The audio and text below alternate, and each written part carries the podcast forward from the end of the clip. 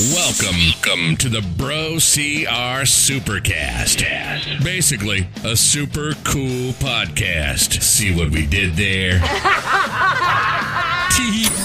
we discuss all things obstacle course racing, culture, and community that embodies it, from performing athletes flashy new gear, and secret guacamole recipes. Yummy. We've got you covered, bro. Do you have questions? We want to find answers. Want to talk about running in the mud and your next big adventure?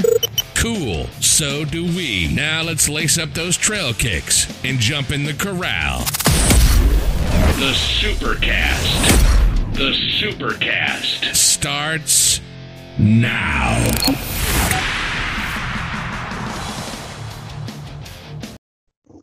And we have made it. We have made it to 18 episodes of the Supercast. How's everybody we, doing today? We are so close to all four limbs. It's not even funny. It's amazing. it's just a great time here. Um, yeah, we got a really special episode on this week. Um, we do. we we're bringing on Hubie Krushman from the Indian Mud Run. But before we get into that, real quick, um, want to take a big, quick second here to talk about our sponsor, Venga CBD. Leah, Yep. hit him with the Uh, line. Alrighty, as always, our podcast is brought to you by Venga CBD. They are supporting us, and we would love you to support them. Um, they actually just dropped a brand new product, uh, came out today. Um, another version of their recovery bombs, same awesome um, uh, blend, same strength, just in a smaller, um, smaller tin. So if you don't need quite as much, um, if you're looking for a smaller travel size, check them out. Uh, If you're wanting to try it out for the first time, it's a great product. Yep. VengaCBD.com slash BroCR with discount code BroCR to save 15% off. I am currently sore as hell from the stadium race this past weekend that had no less than 11 billion steps. Um, so I have been lathering myself in the CBD balm. So highly recommend it. Check them out for both balm and soft gels. great products guys um, so anyway real quick uh, we'll talk on your your your race real quick really good race down there at in dallas Yep, it was stop number three on the Stadium Series. Um, what is making it actually pretty cool is it's stop number three, and we don't have number four until like five more months. So this Oh, was wow. the last one going into a big hiatus, um, and people came ready to go. Uh, this course was the longest one so far of the series. We were just over four miles. wow Um, and uh, it is my first time at Dallas Stadium, and let me tell you, that freaking place is ginormous. We Cool. went from base to top like I think four times. Um, there was no real open areas to run, but there were so many more stairs than anything else. Um, for the elite wave, for the men, we had Isaiah coming in as the series leader um, and had just won the week prior in Arizona, but he actually finished in fifth place this time. yeah Um, bit of an the- upset there with kent taking over with killian and bracken Yep. Kent, Killian, Bracken were numbers one, two, and three. Um, and they battled for the entire race back and forth. The lead changed, I don't know how many times. Um, it all came down to the end, um, the final final gauntlet of obstacles. For the women, um, it was Corinna pulling out a pretty substantial win. I think it was like two minute lead over Okay. Orla Walsh.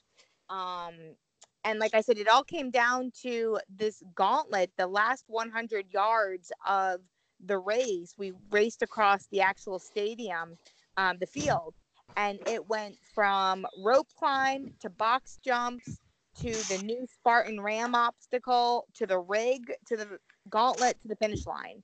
Um, and that's where the lead changed for the men at that final Ram obstacle.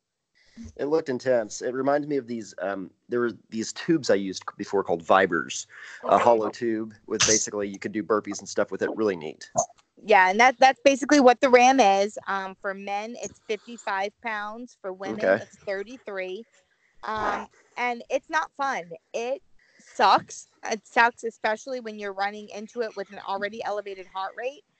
I love to lift. I love heavy exercises, but let me tell you, I struggled. It it was tough.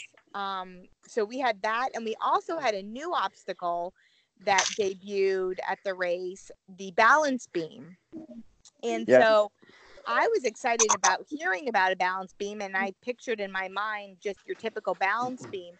But in fact, what it was was a three foot wall um, turned perpendicular. So rather than running at it, you know, like a normal wall, you came at it sideways, and there was a two by four, you know, incline going up to it, and the two by four decline coming off the back of it.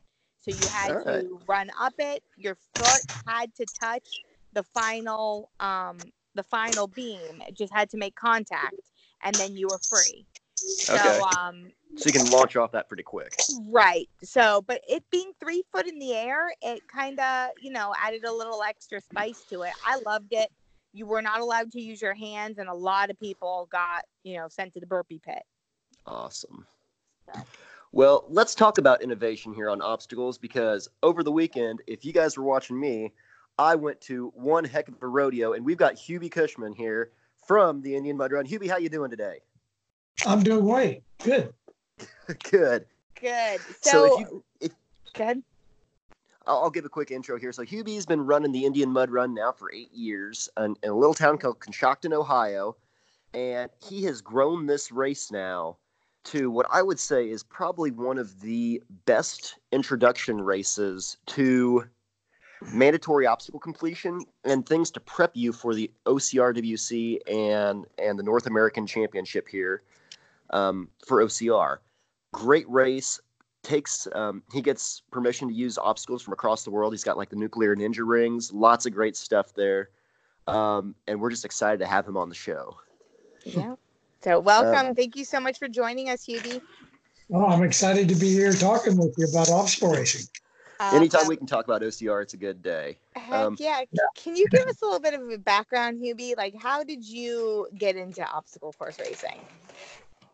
Well, the funny thing is, it was, it was both my daughters that got me into it. Um, they, you know, I was doing some triathlons and marathons back in 2010, 11, and um, they said, "Hey, we want to go do a warrior dash. Why don't you come do it with me?" And you know, I didn't know much about it. And I thought, "Yeah, sounds like fun."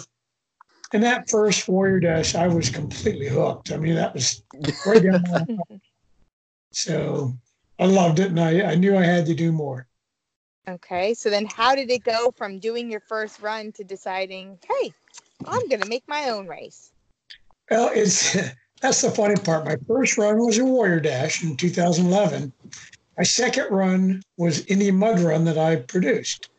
And Wow. uh, Oh, the the funny thing is that uh, over the winter after that 2011 uh, Warrior Dash, our local parks had a levee failure, and uh, my daughters and I were sitting around Thanksgiving dinner thinking, you know, let's do a 5K to help raise money for the park, and they they needed uh, they wanted some money to to help uh, promote the levy coming up. mhm. And uh, after talking about that, everybody does 5Ks. We decided, you know, that Warrior Dash is a lot of fun. Let's do an obstacle race. And um, so this very sec- um, second race I ever did was one we produced. That is insane. How? Okay. how did that, like, how did you start? Because, I mean, uh, I think, you know, most people have done warrior dashes, and I mean, no hate on warrior dash, but that's not exactly like the, the, the cream of the crop when it comes to OCRs. How did you decide like where did you get your ideas for obstacles? What was that planning process like? Well, for one thing, I knew that I wanted something a little tougher than Warrior Dash. That's my boy. And, uh, as we got out on the course, we've got a, just a wonderful park and a lot of land to use. And when we approached them about it, they were all all for us trying it. And luckily, the local foundation is throwing some money. And as we got out hiking around all the land that was available to us, we realized, man, this is some neat stuff. You know, rock cliffs we can climb over, and a lot of things where we didn't really have to build. We just maybe made some new trails going to these rock cliffs and ravines that we used in our first few races and um, still use today. you know, if the the course itself is a really really unique um, setup. So he's the now. Tell me some okay. The background on the golf course. When did you guys? When were you able to go to this golf course and start putting things up there? Well, the first few years we had to go around the golf course because it was Mhm. golf course was still operational, and um, you know, Coshocton's been hit hard with loss of um, um, industry and things like that. So Mhm. Eventually, the golf course wasn't profitable, and they shut down. And that's when we approached the park about moving the race up onto the course instead of just going using the woods that were around the edges of it. And um, that first year, we probably bit off more than we should have, and, and had some issues with.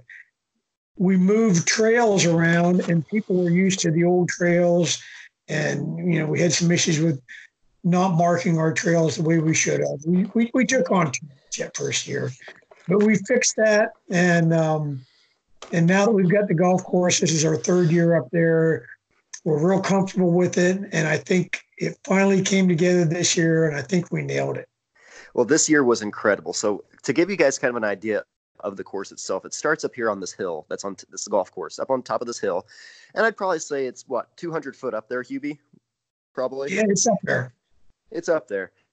Anytime Hubie wants to give you an elevation change, he just throws you off the side of the hill, and then you crawl back up. um, It sounds like this was pretty much like an amazing blank canvas of awesomeness from what you guys are describing with with this land. I think that that's one of the biggest struggles for race directors out Mhm. there trying to develop races and it sounds like you're sitting on this gold mine and you pretty much had carte blanche to do whatever you wanted. So I mean that sounds like like a race director's dream. It is, and the the great thing is, is that we've got a huge airport with a Mhm. vast land beside us. I could do a, a obstacle course marathon if I wanted to. I've got that much available land, and um, I guess anybody can put obstacles together, build walls, things like that. Mhm. There's only certain venues that that really have all these different things that we have, and there's very few out there. And I think we're very, very fortunate.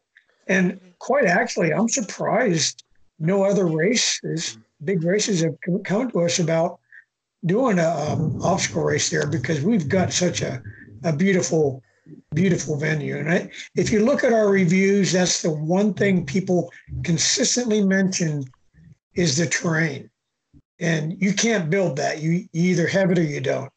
it's something something out of this world. It's wild because you've got you'll you'll be running and all of a sudden you'll get to something a rig that's you know 40 foot long or like monkey bars that are 40 foot long and all of a sudden you're going down like this super steep ravine trail hacking and then all of a sudden you've got a portion that you've got a half mile run now right Mhm. back out in the field and it is just incredible what you've done with this venue. Just phenomenal well marked um, the grass also has grown up a little bit now so you can see exactly where you're going where you're cutting through and it's just very very evident where you're headed now. Um, so talking about obstacle innovation though hubie you, you had a great showing this weekend. Um, you brought out the force 5 gibbons.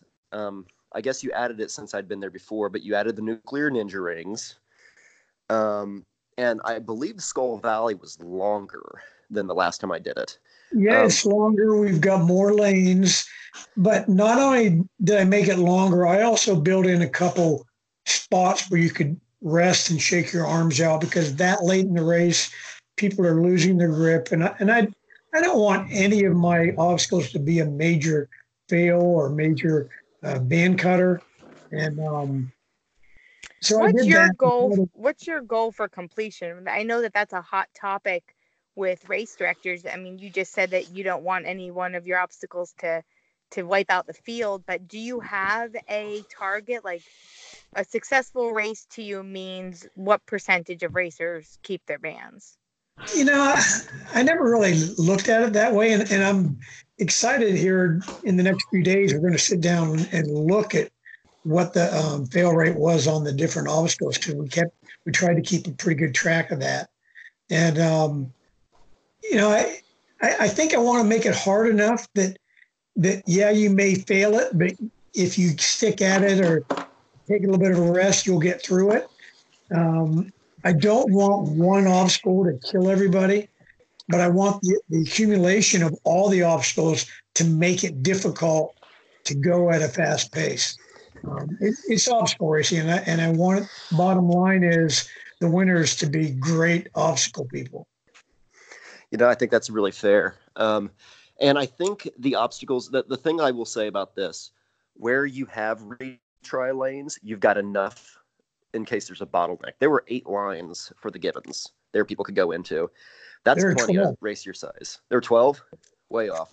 We had 12 lanes on the Gibbons. And that is absolutely perfect for something like that. where you're going to see a higher fail rate with mandatory obstacle completion. Um, that's well thought out. It's well designed. The how many lanes for the for the nuclear rings did you have? Probably twelve there again. Well, actually, we've got uh, 10, and originally, uh, Nuclear Ninja told us we use only one side. Yeah. So we had 10 that had two sides on it, technically 20 lanes. But then in the championships, they changed it up and allowed people to use both sides. Okay. Well, and so you mentioned World Championship. So I think that for those people who are not in the Midwest or who don't have access to, you know, Ohio as, as easily as, you know, some of the locals do, you know, for those of you who are still sitting here wondering, you know, who we're talking to and what we're talking about, Hubie is the creator of the floating walls, which we have all now seen for the past several years at some of these world championship events. Um, so talk about your relationship with the World Championship company with Adventurey, because I think that that's where we've seen your success and your notoriety really, you know, burst onto the scene. Well, uh, see, what has it been? Three years ago, four years ago, when Yeah. they were in Cincinnati, uh, I got to know some of the people down there. Being in Ohio, they were looking for locals to help set up the that uh, first World Championship. Actually, it was the second one where I got involved, Okay. and so I was down there, and I got to meet people like Garfield, and and I helped help with the setup of the course. And the one thing I was working on was Dragon's Back, and um, and getting to know some of the people from Toughest, and I was able to uh, get permission to use the Dragon's Back at my race. But as I met different people, um, such so many great people down there working with them, um, you know, it, it just grew from there. And I, I seemed like I've been just about to every one of them helping. And as I started developing obstacles, you know, I, I approached Adrian when I first did my floating walls, and um, wanted to see about maybe bringing it up as a demo obstacle. And he said, "No, you bring it up. We're going to put it in the race." That's right. First year, I knew that was after after the year that it was so cold, and I knew they didn't in Canada in October. It could be very cold. He didn't want it over water, so that's when I went with the rig and the netting. And um, that first year we got to Canada, and, and it, they didn't think it was safe enough because it was too close to the edge. They were probably right; it's a good thing. And then the, the year after that is when I bought the aluminum rig and use the netting so I could go two stories high. and that was amazing. I mean, I was at both of those races, and I remember when it was altered the first year and it was lower, and everyone was like, "Oh, no big deal." And then when you do it, you're like, "Okay, this is a little bit, you know, harder than you think." Mm-hmm. And then the next year we come back and it's, you know, floating up 20 feet in the or you know, all the way up in the air, and then it definitely became a game changer at that point. I think one of my favorite things about this year's race, Hubie, that you did, that you changed up, was you had the floating walls on the ground, but then you climbed up to that second story and you had gymnast rings. And Yes. that that was amazing because that changed the game. Not only you can look around then suddenly, your face isn't buried in a wall, and it it adds an entire level of fear that you're like, I've just climbed all the way up there, and here's the finish line. yeah, especially for people who are battling fears of heights, you know, that becomes a very real variable. exactly. It gives you so much time there to see everybody around you and notice what's going on. You're like, oh crap, I gotta get this right now. I actually was going to put um, Indian Valley or Skull Valley type rig across the top. Oh my goodness. The way I had it set up, it was it was kind of tough, and it was funny because I put out a question to people: "What's the easiest traverse?" And everybody thought I was, uh, you know, trying to find out so that I didn't put that in. But I was I didn't want people to fail, and I thought the rings were nice. I did uh, I did put a pipe there if somebody wanted to cross that way, and maybe next year I'll add some uh, monkey bars or something. But That's fair. yeah, without the walls there, it does seem like you're a little bit higher. Mhm. hmm So there's so many things to unpack about your race. There, it, it's I mean, from the slides to the to the rope traverses across the creeks to the um, oh gosh, nuclear ninja rings and the gibbons. And just just great stuff there. For I- I for those that weren't there, this is a true. It's, uh, Sorry. it's a lot of fun this year. That was new. Which one was that?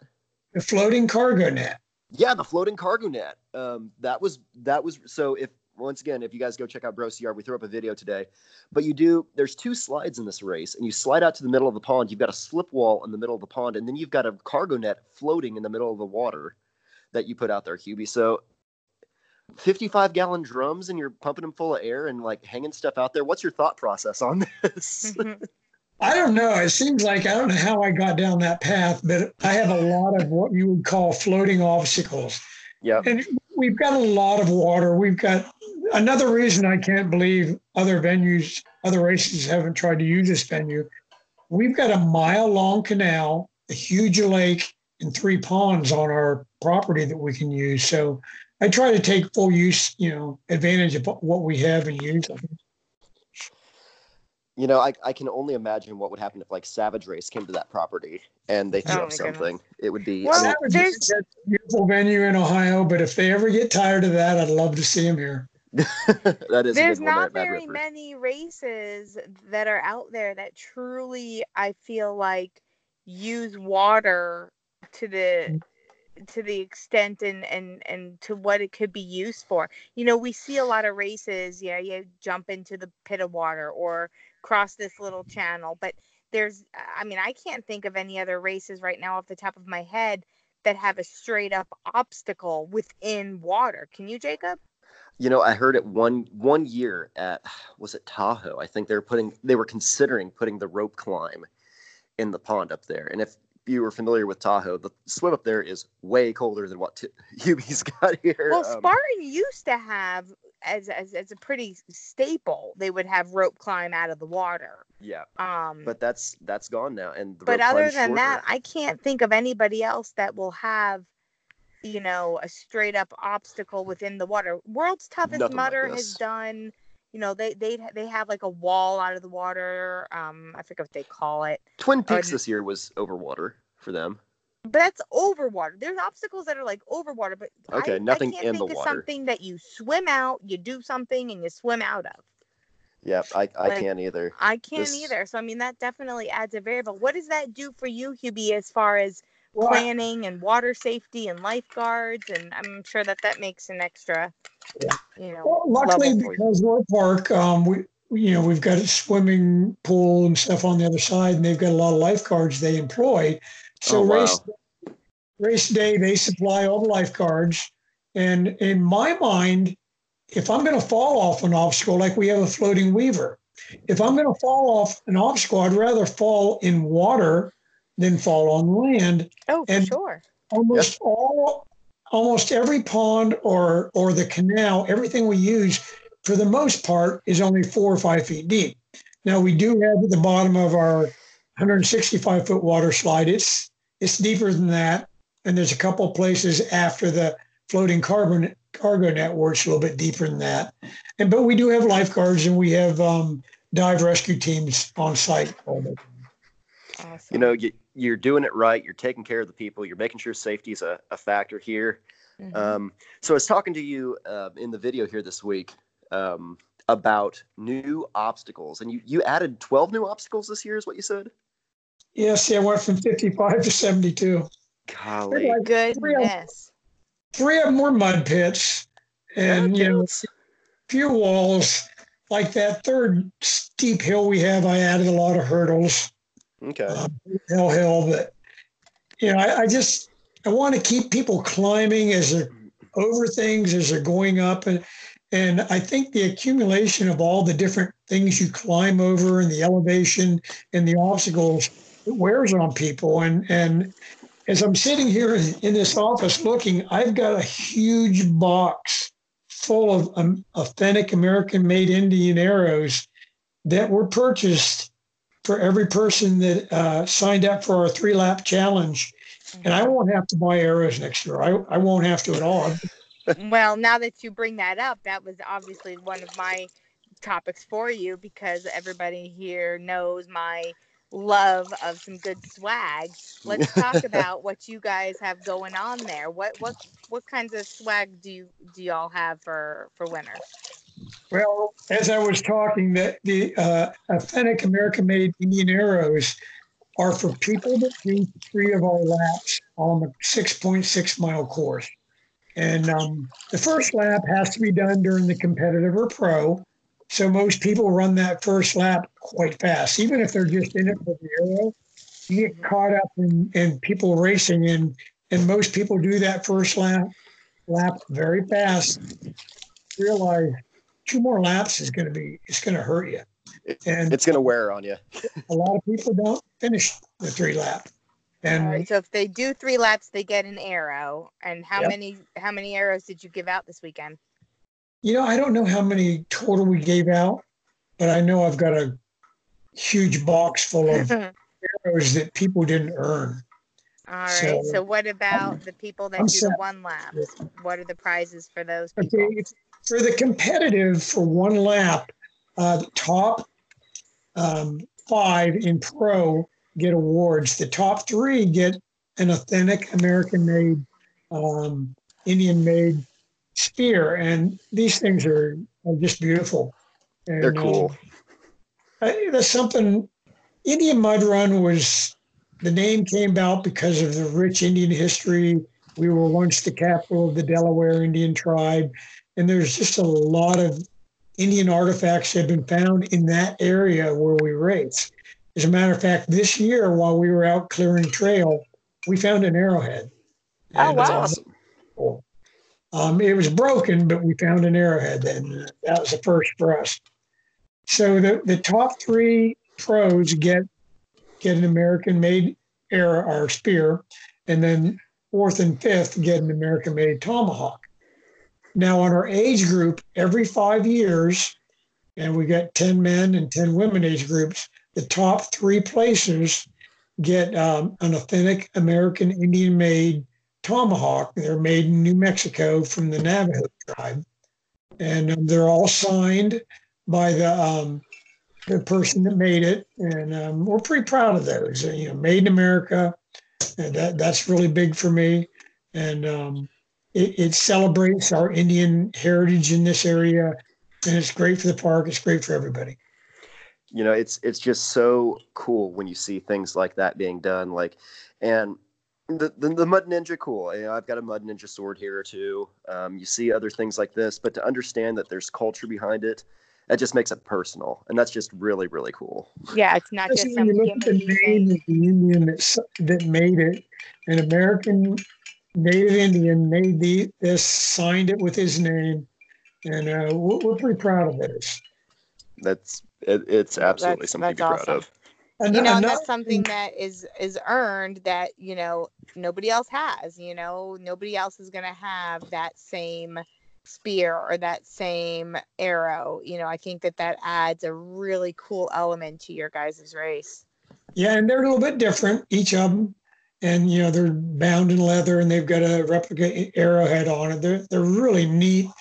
And then if you if you don't win a, a tomahawk for being top three in your age group, if you're top 15 in your age group, you earn your name on the back of our next year's T-shirt. And I don't know if any other race that does that. So if you that is really cool. One and you're a top in your age group, you're on our shirt. That's pretty cool. I always always wondered how you did the shirts, but now now I know, and that's that is really cool to see all the names on the back of the shirt from the previous year. Yeah, um, we're gonna oh, get some names in the pro division this year. We had some great races this year. Yeah, it sounds like you guys had a really good turnout. How many racers did you about uh, did you You have know, I this don't weekend? have the exact final numbers. I know for some reason we had a very high amount of deferrals for injuries. Mm. Uh, but uh, we're we're between nine mid nine hundreds and a thousand. it's a solid You had a ton of kids though this year. A ton of kids. It seemed like there was a lot of people up there. Um, I, I think we're. I think next year is the year that we really take off because this year was such a great race, and we're not going to add a lot next year. We've got one or two major things, but I just want to make take everything that we have and make it better. You know, Do we have a and- date for next year's race yet? Yeah, we're always a Saturday after Father's Day, which I believe is June 27th next year.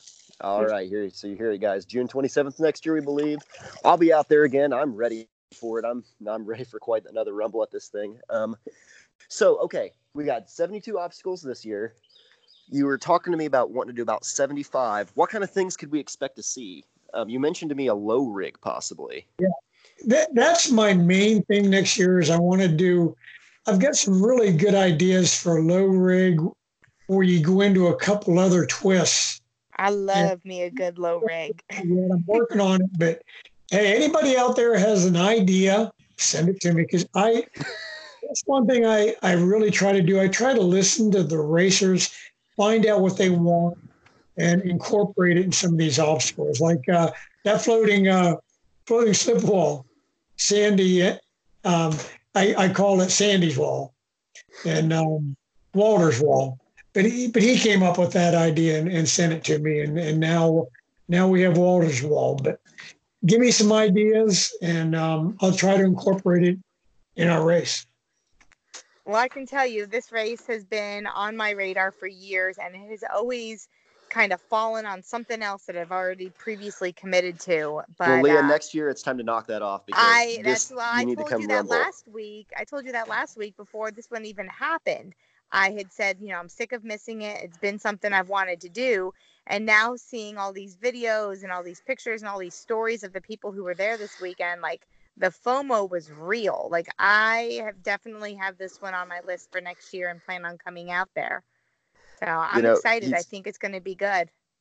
Hubie's got on the back of one one of his shirts there just says the bucket list race, and I cannot, I cannot say how much that is absolutely true to this race. This is the race you should go to, or if you want to experience something that is just humbling and awesome, that it's that, it's the community, it's this whole thing that is just blown up, and it's it's so exciting to see thrive. Now let's Um, specify too. This is a true mandatory obstacle completion, meaning Absolutely. no penalty loops, no burpees, no none of that nonsense. In order to finish, you have to complete the obstacle, right? But Yes. but but but you do have you do have a a great way to keep it alive though for people that might miss an obstacle. Oh, what do you mean? So okay, so the way the podium works, I love how you do this, Hubie. So let's say, let's say you've got um, first, second, and third up there. Now, Mhm. first place has 100% obstacle completion, but it took him two hours. He Mhm. takes first place. Second place missed one obstacle, but got everything else and came in at like 155. He Mhm. takes second place, even though he crossed the line before the other guy, but the other guy got obstacle completion. Good. I like that. Yes, you could be the slowest person on the course in your age group, but if you get 100% obstacle completion and Boom. everybody else failed one, you're the winner. That is so important. I was actually just having a conversation with somebody this past weekend. I can't remember who I was talking to, but this is the exact thing we were talking about because, you know, I personally have been to many races, and I think a lot of our listeners can relate that um, they've gone to a race Mm-hmm. and they get stuck at a particular obstacle and they stay and they bust their butt and they finally get it only to find out at the end that there was somebody else who failed the first obstacle and basically gave up and at that point just sprinted through the rest of the race skipping up you know going through other obstacles and taking penalties and not trying and then they somehow get ahead of the person that only failed one. So that is Yeah, awesome that you guys do it the right way Yeah, that that is so wrong in my opinion because, as you said, they gave up. Why why are we Exactly. awarding people that give up and just run? You know, we, we got to uh, reward the people that stick with it, try their darndest to complete it. And those are the people that, in my eyes, are the real winners of the race. You Well, know, that I- is awesome. That just kind of took things up a couple notches for me, and I think a lot of people listening because, you know, that's that is a huge, huge thing when it comes to mandatory obstacle completion. Because you know, and yes, in the perfect world, it's you know everybody finishes everything and it's ranked that way. But when it's not, and you don't have people that kept, you know, if you don't have three people that kept their band, those who did the most, I think, should be rewarded for it. Yes, we we allow up to five obstacle fails, and you can still podium. And that Nice. at, at your race that is absolutely fair and that is i i cannot it keeps the podium alive and keeps at a smaller race like this people just like all right i got to double down and figure this out right now Then it becomes a thing where you've got to decide whether you know, do I sit here and and I've got a four and a half hour cutoff? Do I try to get the obstacles? You know, do I give up on this one and, and try to make it with just one fail? Because we, we've we've had people this year that that won first place in their age group with multiple fails. Right. that is I mean, it's, it's all strategy. It adds a whole nother level to it. I like it. So, awesome well i think that's about wrapping us up on time here this week hubie once again it was an honor to have you on the cast this week so for our listeners, Hubie, and you know, you're saying get in touch with you. How do people get in touch with you? What is your contact, your social media, all that good stuff? Yeah, you can find me, of course, if you're on Indian Mud Run, um, Facebook page. Uh, if you message us, I'm usually one of the two or three people that answer. Um, my daughter, Alyssa, or our events coordinator, Amy Taylor.